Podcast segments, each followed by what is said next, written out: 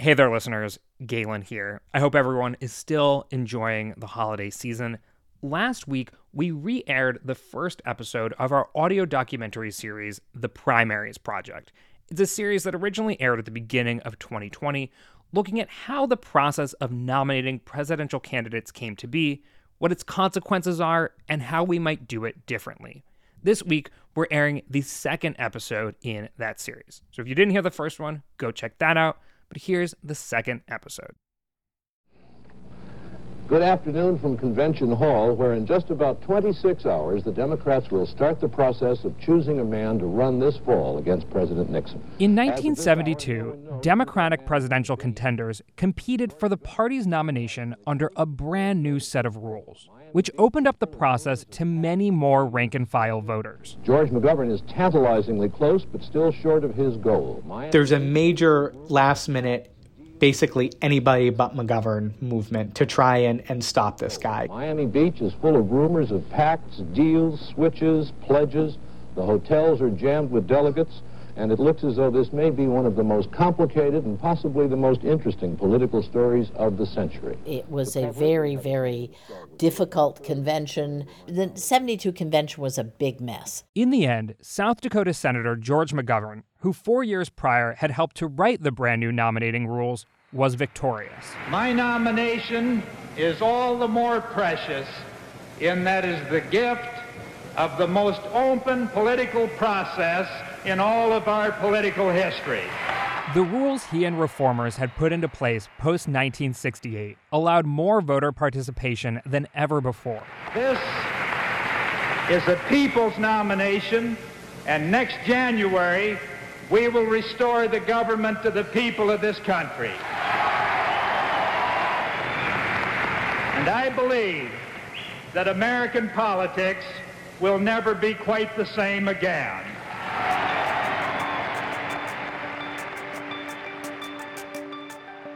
McGovern was right that the new process changed American politics in profound ways. And good evening to you all as we begin our coverage of the 1972 election. But he would be wrong about taking power the following January. But Nixon has won the re-election to the presidency of the United States, and it's beginning to look as though the pollsters knew what they were talking about. McGovern went on to lose in one of the biggest electoral landslides in American history, winning only Massachusetts and Washington, D.C. Well, it hurts too much to laugh, but I'm too old to cry. McGovern had run as an unabashed liberal. He was against the war in Vietnam, in favor of a federal jobs guarantee, and aligned with the social movements led by African Americans, women, and students. That helped him win the primary under the new nominating rules, but it didn't do much for him in the general. The view of the party establishment is that McGovern basically built a coalition of far-left groups and groups that were not necessarily who the party needed to build a winning coalition at that time. And it appears that they were right. McGovern later remarked, "I opened up the doors to the Democratic Party, and 20 million people walked out."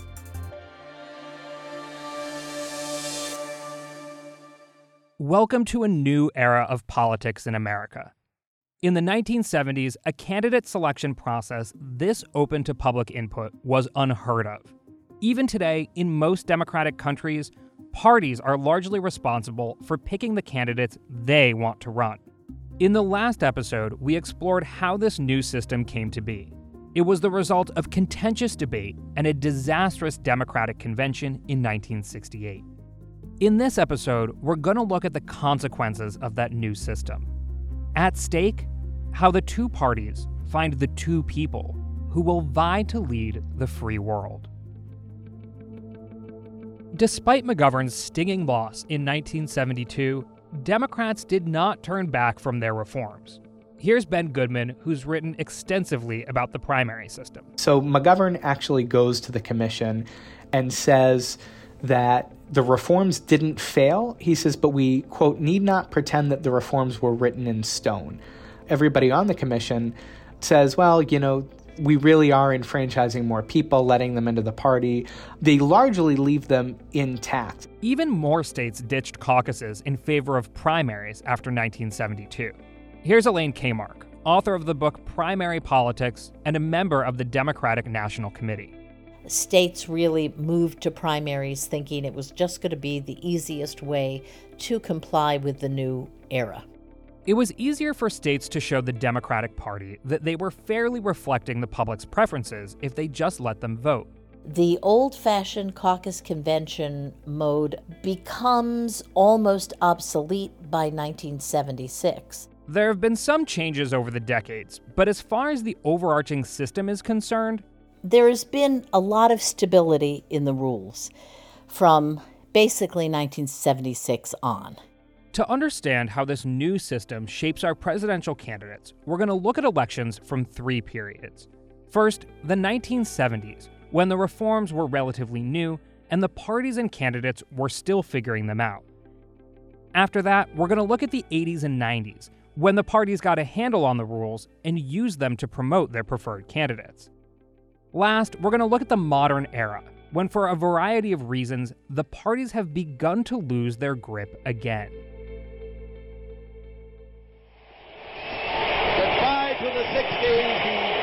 Of descent, and welcome to the giant mystery that is the 1970s. In the 1970s, the new nominating rules had a few immediate effects. For starters, they let many more people into the process. They also established the importance of the state-by-state calendar we have today. And perhaps most importantly, they did away with party leaders' ability to negotiate and compromise over who should lead the party. In 1972 and 76, Republicans nominated incumbents, Nixon and then Ford. So while the new nominating laws that Democrats passed in state legislatures also affected Republicans, Democrats were primarily the ones navigating them. As you heard, 72 was a disaster for Democrats, but they had another go in 1976. I shall resign the presidency effective at noon tomorrow. Vice President Ford will be sworn in as president at that hour in this office. In the wake of Watergate and amid a recession, a lot of contenders jumped into the Democratic primary contest. Until he became governor, he put in 12 hours a day in his shirt sleeves during harvest at his farm. Can you imagine any of the other candidates for president working in the hot August sun? There were a number of nationally known senators and governors vying for the nomination. And then there was Georgia Governor Jimmy Carter, who wasn't much of a national figure. Back in 1975, the saying was, Jimmy who? He said his name was Jimmy Carter, and he was running for president. Then he laid out a plan of action that made a lot of sense. He talked about the government and how good it could be for you and me. Here's Hans Noel, professor of government at Georgetown University. He says, okay, no one knows who I am right now. And in the past, I would have had to go around the country and, shake hands and get everybody to pay attention to me, which is really going to be difficult. He'd have to get party power brokers to back him. But thanks to the changes after 1968, there was now another path to the nomination. So if I go to Iowa and I win or do well, everyone's going to suddenly pay attention to me and know who I am, and then I can take it from there. And so he starts to build an organization in Iowa long before anyone else does. By winning early in Iowa, which is the first caucus, he would create momentum going into New Hampshire, and from New Hampshire, he could create momentum going into other primaries. This is one of the first key consequences of the post-1968 system. Winning in early states is huge. Now, in the old system, there was really no such thing as momentum because it wasn't a public system. The media used to wait until the national conventions to tune in to the specifics of delegate counts. But now, the media could let the public know who was up or down, state by state, from the very beginning of the process. And sure enough, by winning in Iowa, he got himself national attention. And he took that momentum throughout the primary season and won the nomination. to the surprise of many who had no idea who he was. And now come here, after seeing our great country, to accept your nomination. Carter did the best of the pack in the primaries, although he only got a plurality of Democrats' vote, 39%. This year we've had 30 state primaries, more than ever before, making it possible to take our campaign directly to the people of America. So what are the consequences of all this attention paid to the early contests? Here's Wayne Steger. I'm a professor of political science at DePaul University. I mean, there's no question that the early state voters are empowered relative to the voters in all other states, simply because they have the most choices available to them. According to an analysis from 538's Jeffrey Skelly, Iowa is pretty representative of the demographic makeup of the Republican Party. But New Hampshire is not. And neither of those two states come close to representing the demographic makeup of the Democratic Party, which is far more diverse. Probably no voters in any state pay more attention to the role that they have and actually spend time going to events, going to speeches, attending rallies than do voters in those two small states. Some people argue that it's good that Iowa and New Hampshire go first because they're small states, so they emphasize retail politics over national prominence or money. That also, for better or for worse, makes those early states likelier to elevate dark horse candidates. One popular theory in the 70s when if you have a very narrow appeal, a very factional candidate, a personal appeal candidate, that candidate is the kind of person who's going to be able to survive the many, many contests that they have to do over the course of the primaries. Candidates plucked from obscurity may not represent a party consensus or have the relationships with lawmakers that make governing easier. For example, Carter won the general election in 1976. By our projection, James Earl Carter, the next president of the United States. But he had difficulty working with members of his own party, and he faced a primary challenge in 1980 from Massachusetts Senator Ted Kennedy. We're going to have a vision established by a president, goals established by a president, dreams established by a president. Kennedy for president. If you believe we can do better. Remember, though, it's not like the old system was perfect either. And with George McGovern as president of the United States, we wouldn't have to have Gestapo tactics in the streets of Chicago.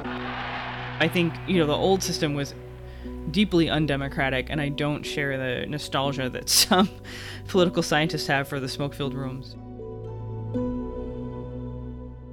That's Julia Azari, 538 contributor and political science professor at Marquette University. And to its credit, the new system did open the doors of the party to new participants.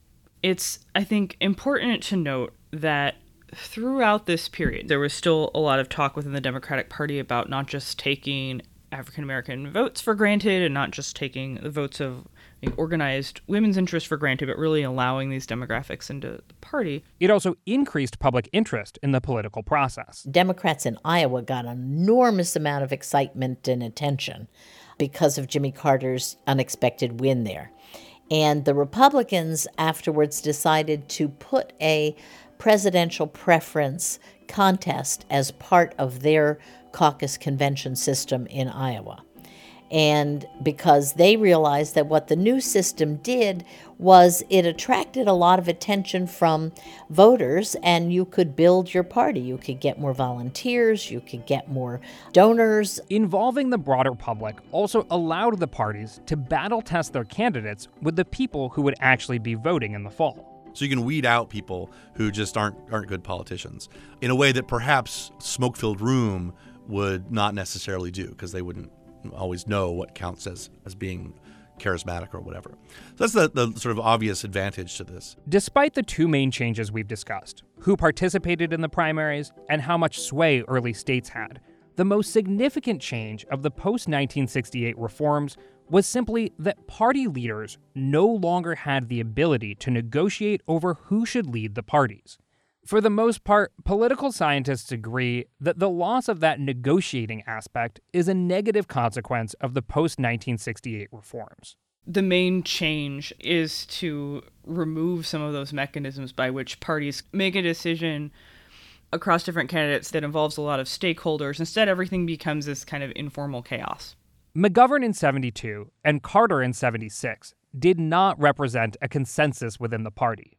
Neither got anywhere close to a majority of votes in the primary. There's a reason why we don't have people vote on everything that we put before Congress.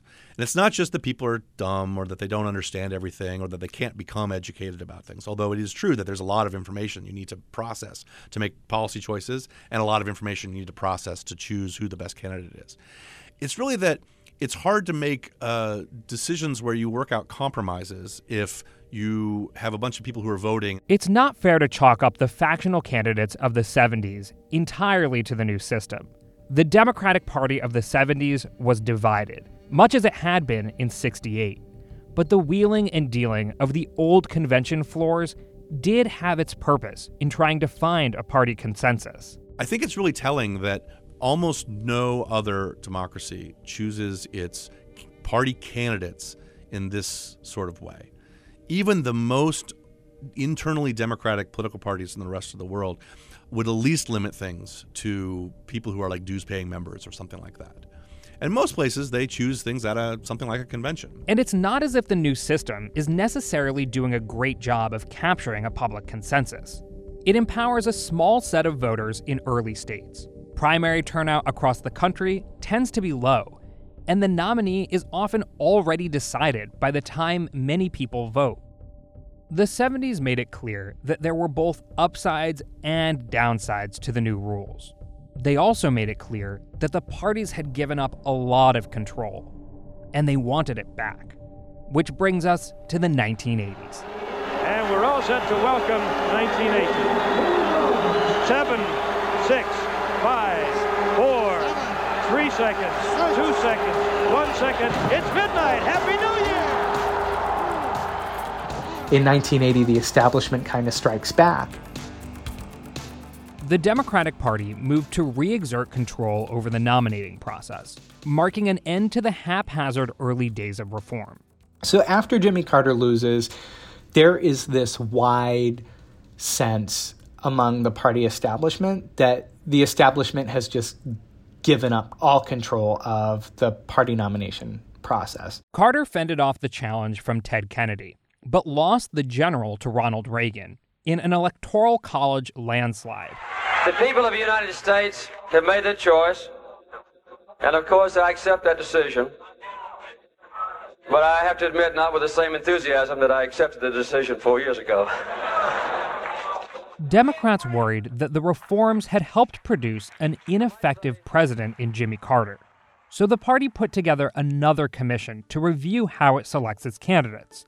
It found that, quote, recent years have seen an electorate too often pulled to and fro by the issues and personalities of the moment. And that party politics, the politics of personal contact, deliberative judgment, coalition, and compromise, have too often been replaced by remote control campaigns, single-issue crusades, and faceless government. The most notable result of that commission was the creation of superdelegates, elected officials or party activists who would be automatic delegates to the convention. So what they do is they take the number of unelected delegates from 8 to about 22% for the 1984 convention. There aren't any cases of superdelegates voting down the candidate who won the most delegates through the primaries.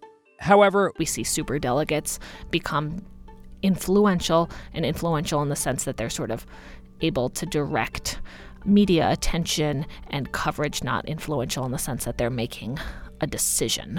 That's Caitlin Jewett, political science professor at Virginia Tech. The party also made it harder for lesser-known candidates to win delegates to the national convention. And so that is eliminating the dark horse candidates in that sense as well. The Republican Party took it a step further. They granted all of a state's delegates to the single candidate who won in that state. That winner-take-all system was traditionally thought of as advantaging early frontrunners and party favorites. Well, the first thrill tonight was to find myself for the first time in a long time in a movie on prime time. That's Ronald Reagan in 1980. I accept your nomination for the presidency of the United States. But there's a strong argument that the parties exerting control over the nominating process didn't actually have much to do with superdelegates or rules changes at all. It had more to do with the parties simply understanding how the new system worked. And so Reagan and his supporters there in Iowa, and everyone else who's running for the Republican nomination is in Iowa ready to campaign. Everyone else has figured this out. By the 80s, Carter's strategy of winning early in Iowa wasn't a secret. Instead, what starts to happen is party leaders say, oh, well, you know, I want a particular kind of person to be the nominee. I know that person needs to do well in Iowa and New Hampshire, so let's give that person resources and support. That description you just heard from Hans Noel is a theory known as the party decides. Noel and his colleagues developed the idea by looking back at endorsement data from the 80s and 90s. Their theory became a common way of understanding how the primaries worked. The main argument in the party decides is that much of this coordination happened informally. Party leaders kind of figure out how to not just throw caution to the wind. Party elites gave up direct control in the 70s, but once they understood the new system, they could still exert indirect control.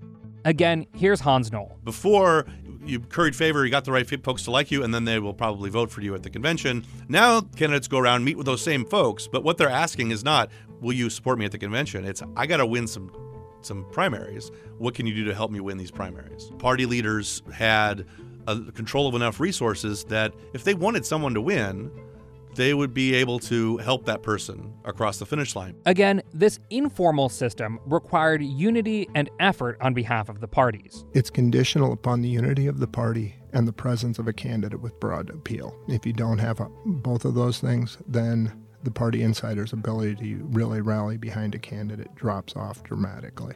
And in the 80s and 90s, the parties were more unified than in the 60s and 70s.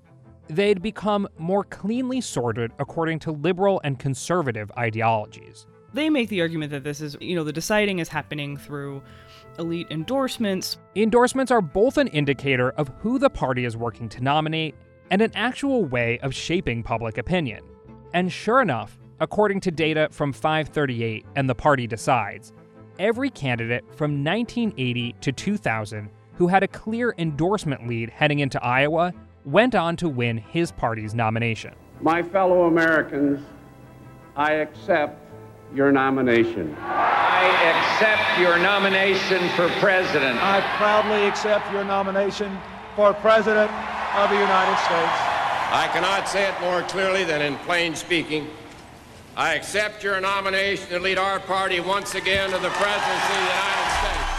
One of the best examples of coordination by both parties is the 2000 election. So the extreme cases of party insider were the 2000 nominations on both the Democratic and Republican side, where both Democrats and Republicans insiders overwhelmingly endorsed and supported through fundraising networks, public endorsements, talking up the candidate in the media. The strategy in upper reaches of the Republican Party was simple until recently: demand and get unity behind George W. Bush and make his nomination as the Republican presidential candidate inevitable.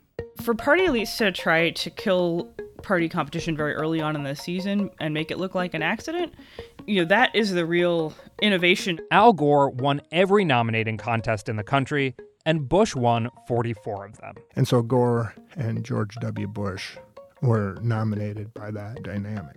So those are the epitome of the party decide. So tonight, we vow to our nation, we will seize this moment of American promise. We will use these good times for great goals. For about 2 decades, the parties were able to pretty successfully re-exert control over the nominating process. So was this just a reversion back to the old system pre-reforms? This is a really deep counterfactual, right? What would have happened if that had never occurred? While the parties did have a lot of influence, like they did before the reforms, the parties themselves were different. For example, on the Democratic side pre-reform, labor unions used to have a huge influence because they could organize people to campaign and get involved in the party process and eventually become delegates or be the ones to select delegates. The Democratic Party had been built on labor for such a long time that they were the ones who were doing the excluding in some respects. Opening up the primary process helped change the party apparatus itself. And now, if you're an environmentalist or if you're interested in civil rights types issues or LGBT issues, those organizations can mobilize and support candidates of their own. A similar thing definitely happens on the Republican side, and this is really the story of the conservative takeover of the Republican Party. And they select Reagan, and then they're still around as things continue. By the time you get to 2000, the movement conservative types are now actually in power throughout the Republican Party. So would Reagan or Clinton have been nominated under the old system? It's hard to say exactly, because the parties themselves are different. It's fair to say, though, that they did represent a consensus within their parties. They were no McGoverns or Carters.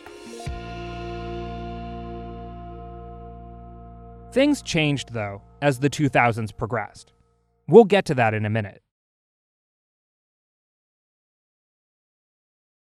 Today's podcast is brought to you by Shopify.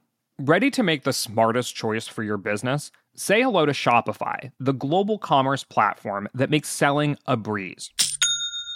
Whether you're starting your online shop, opening your first physical store, or hitting a million orders, Shopify is your growth partner. Sell everywhere with Shopify's all-in-one e-commerce platform and in-person POS system.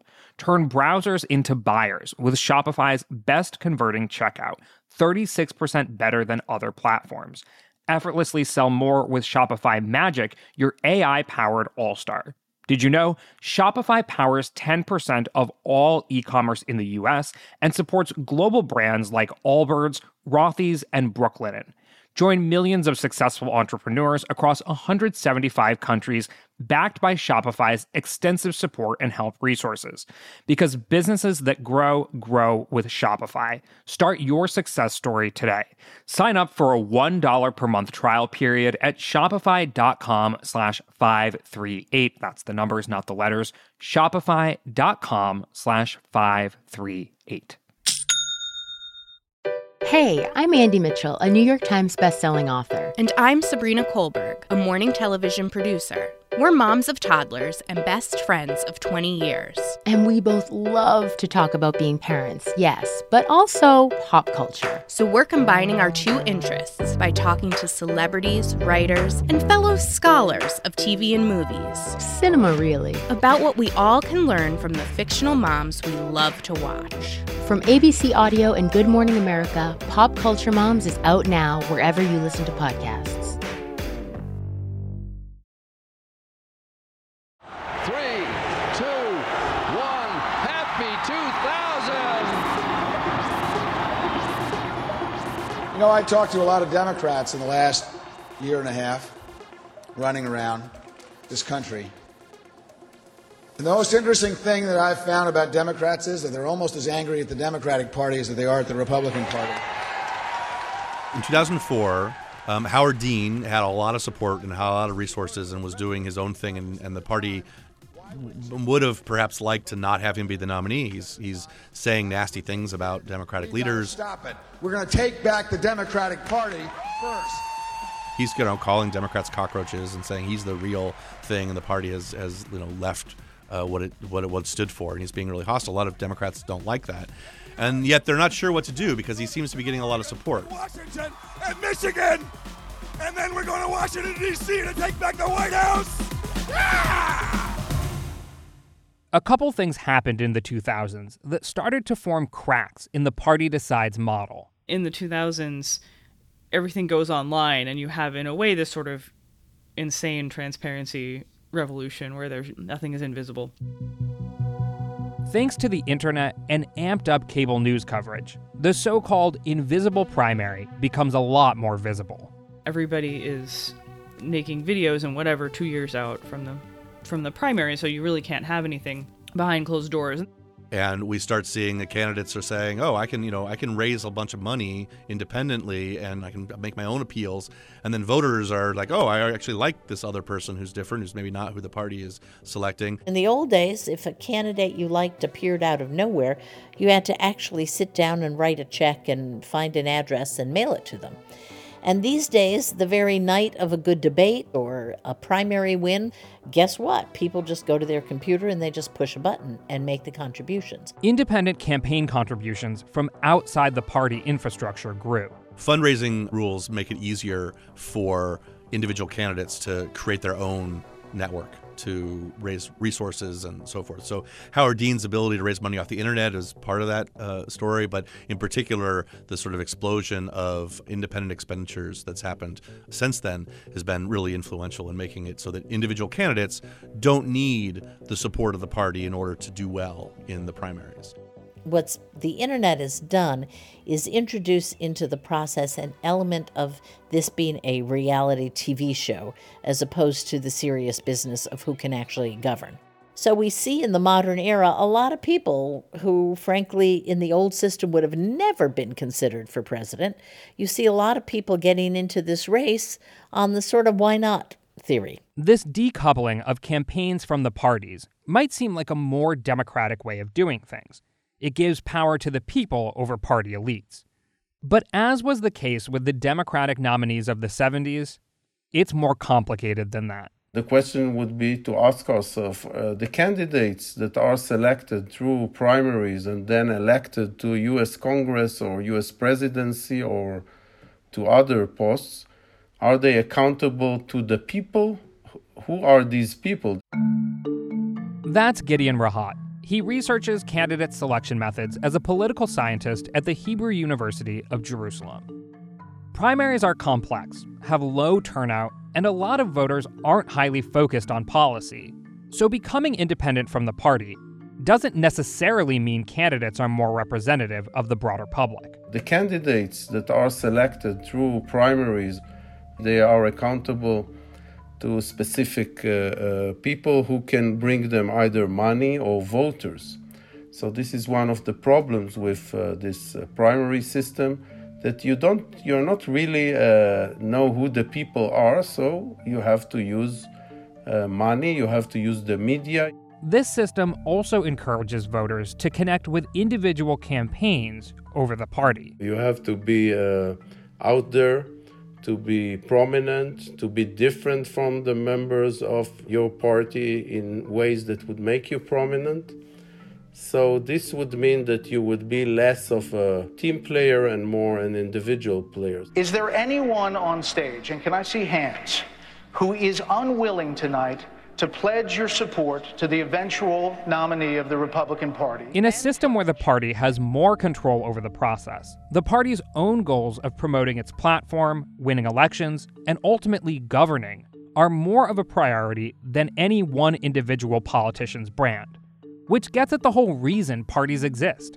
They represent, I think, the sum of the ideologies, the sum of the wisdom of many people that were there for many years. It seems like there's an idea, I vote for the person, not the party, and that's self-evidently better. And that seems strange to me. Which is better, one particular person with all possible flaws, or a collection of people who are defined largely on the fact that they agree on some important policy issues, and they're going to work as a team to try to make those things happen? Making a more direct appeal to primary voters and the media instead of the party apparatus also means that candidates emphasize things that often have nothing to do with governing. This didn't necessarily start in the 2000s, but it's exacerbated. I think that the current primary system is particularly favorable to presidential candidates who make a kind of symbolic appeal to the way that their partisans see themselves or see the national identity. Even going as far back as Bill Clinton, where we're actually in an era in 1992 when the country is much less polarized, but Clinton is an extremely cultural figure. He's a baby boomer. He's playing the saxophone on late night TV.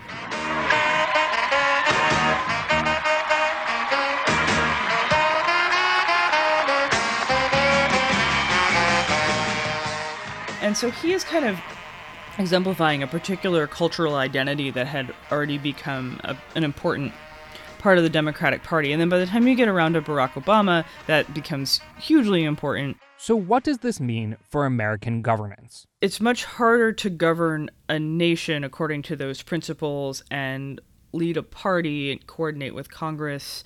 You know, being president requires making decisions that are made in the context of existing policy, existing foreign policy commitments, domestic policy realities, and stakeholders that aren't always in line with those symbolic principles. To be clear, when parties had more control of the process, they did not necessarily choose great candidates who would go on to be great presidents. The old system also had the ability to produce bad nominees.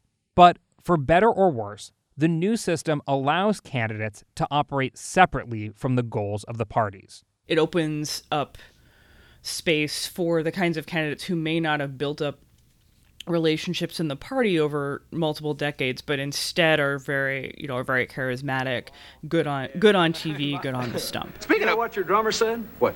He said if this music thing doesn't work out, you can always run for president.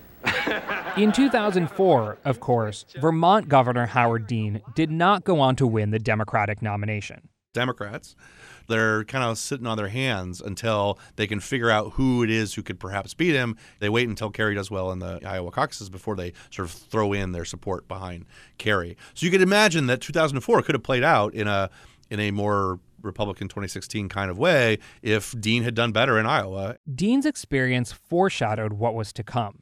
With new campaign funding mechanisms, the internet and media environment, and less unified parties, the party decides model of the 80s and 90s wasn't as stable as it may have seemed. Those of us, when we wrote this book saying it's easy for party insiders to influence the outcome, and I think we overstated how easy it was. It was always the case that what they were doing was tenuous and tricky. Like, you're trying to manipulate and influence a system that you don't have a direct lever on. 2008 is another example where the cracks in the party decides model are apparent, but don't shatter it. On the Democratic side, although Obama had some party support, Clinton was the clear party favorite going into Iowa. But on this January night, at this defining moment in history, you have done what the cynics said we couldn't do.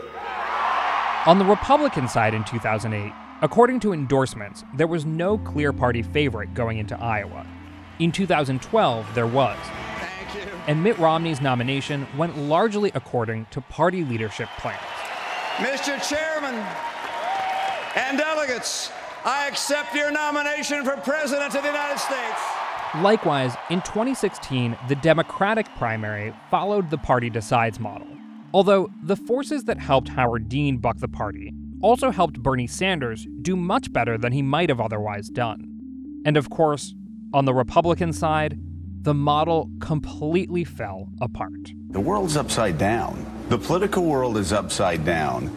And you have Donald Trump, who is sort of this mad hatter of American politics. But I think Trump is obviously an interesting case in many ways. I think Trump happened in large part because of the large number of Republican candidates running in 2016, and that the party didn't decide, that party elites were unable to come together and coalesce around a candidate to help propel a different candidate forward, and that let Trump emerge victorious.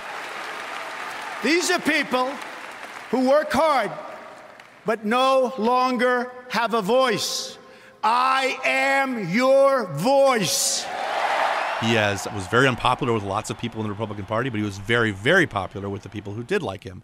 And so they supported him. Trump was primarily polling in the 30s in the months leading up to and during the early primaries. And so he always had this core that was going to be there. Whereas the other candidates that are running, people didn't know about them. They weren't sure who to support. And so their support could fluctuate from contest to contest. But the one constant through all that was Trump. Trump is an example of how, in the current era of politics, under the current nominating rules, a candidate does not need to have any ties to party leaders or represent a consensus within a party in order to become that party's nominee. In 2016, when Trump wins the Republican nomination, that, as Paul Ryan said, we need a standard bearer. That bears our standards. And when asked if he would support the apparent nominee, Paul Ryan said, "Well, to be perfectly candid with you, Jake, I'm just not ready to do that at this point. I'm not there right now, and I hope to, though. And I want." It's hard to remember now, but essentially the entire Republican establishment opposed Trump's nomination. he didn't receive a single congressional endorsement until late February of 2016, 8 months into his candidacy and after winning multiple primaries. The 2012 nominee rejected him. His domestic policies would lead to recession. His foreign policies would make America and the world less safe. He has neither the temperament nor the judgment to be president, and his personal qualities would mean that America would cease to be a shining city on a hill. An early favorite, Wisconsin Governor Scott Walker, dropped out of the race to make room for a positive, conservative alternative to the current frontrunner. This is fundamentally important to the future of the party and, more importantly, to the future of our country. In the month before the election, after the Access Hollywood video came out, dozens of party members said they could not support his candidacy. It's for precisely that reason, Mr. Trump, that I respectfully ask you, with all due respect, to step aside. Even though the party didn't want him, Trump represented a core group within the Republican Party, which in our system is enough to win the nomination. Trump was definitely outside the party establishment. But, you know, if we look at exit polls, if we look at American National Election Study survey data from 2016, what you see is that Trump was the only candidate who had plurality appeal across the very conservative, the somewhat conservative, and the more moderate wings of the party. But being a plurality winner in a field of 16 candidates doesn't necessarily say that much about a candidate's popularity. In a 2019 Atlantic article, authors Jonathan Rauch and Ray LaRaja noted that any pool with three or more candidates could result in a plurality winner who is positively unwanted by the majority. And that, quote, when the number of candidates reaches double digits, elections can enter a world that we think of as Arrow's nightmare.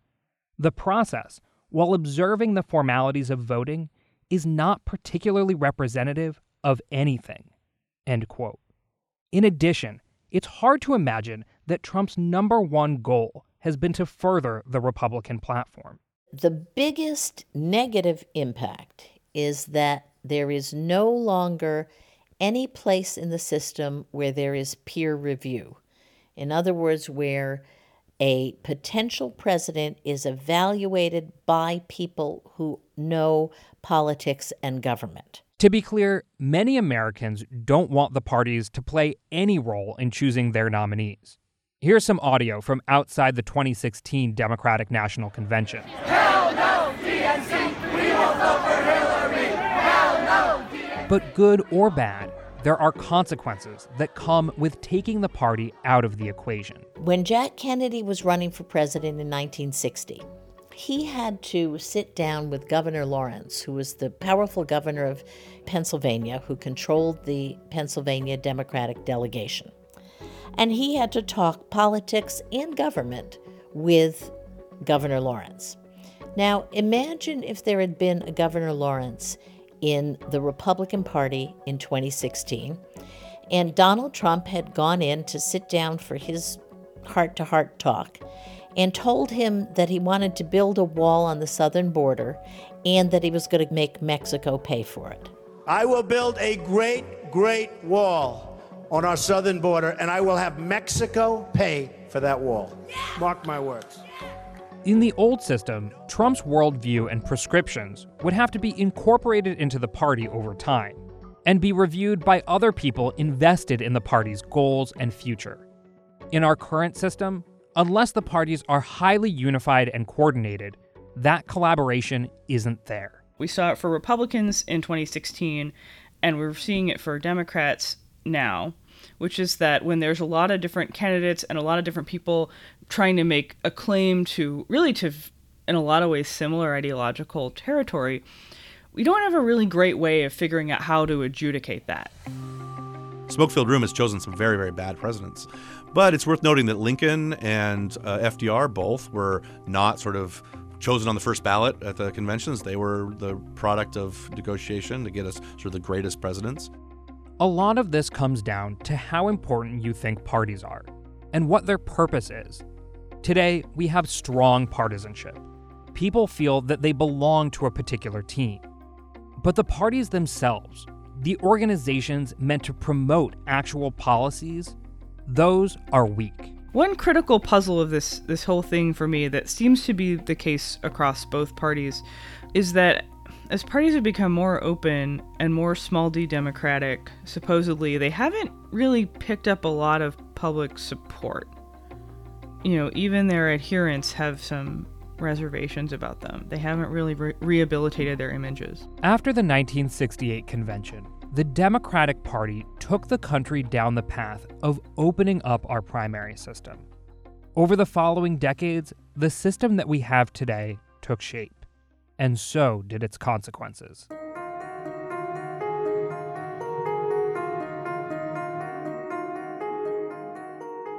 A democracy isn't well-functioning simply because people vote. The quality of a democratic system also depends on its design. How does the voting process seek to find a consensus across the many interests in a party or nation? Listeners, now you know how our primary system does that. So, is it the best it could be? And how could we do it differently?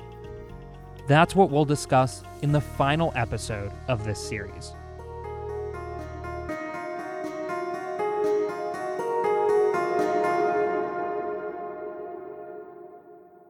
Coming up on the final installment of the Primaries Project.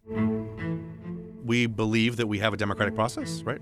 And we don't really get too deep into the weeds about how that democracy works. Election counts are at full tilt, sorting, counting, adjudicating on votes. I think we need to encourage non-traditional candidates to run for office, which is why I focus specifically on recruiting women. Can I be a prime minister and a mother? Absolutely. Best decision-making process is a ranked voting system. It would sort of involve a total revolution of political society in some way. I would say that I would probably lean towards a national primary day. This is really unusual in the world and kind of, frankly, a little bit crazy.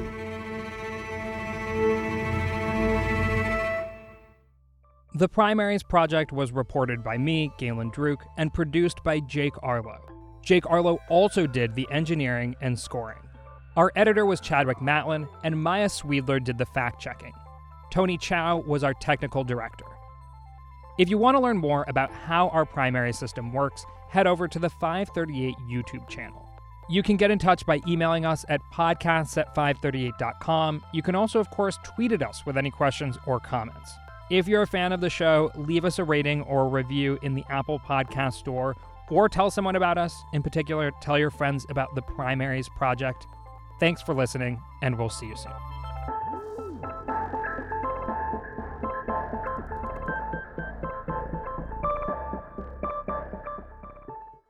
People who disappear without a trace. Where is she? The most notorious murder cases in New York. Pure evil. And the most devious killers. There's a Hannibal Lecter feel to him. For chilling true crime stories, follow the True Crime NYC podcast wherever you listen.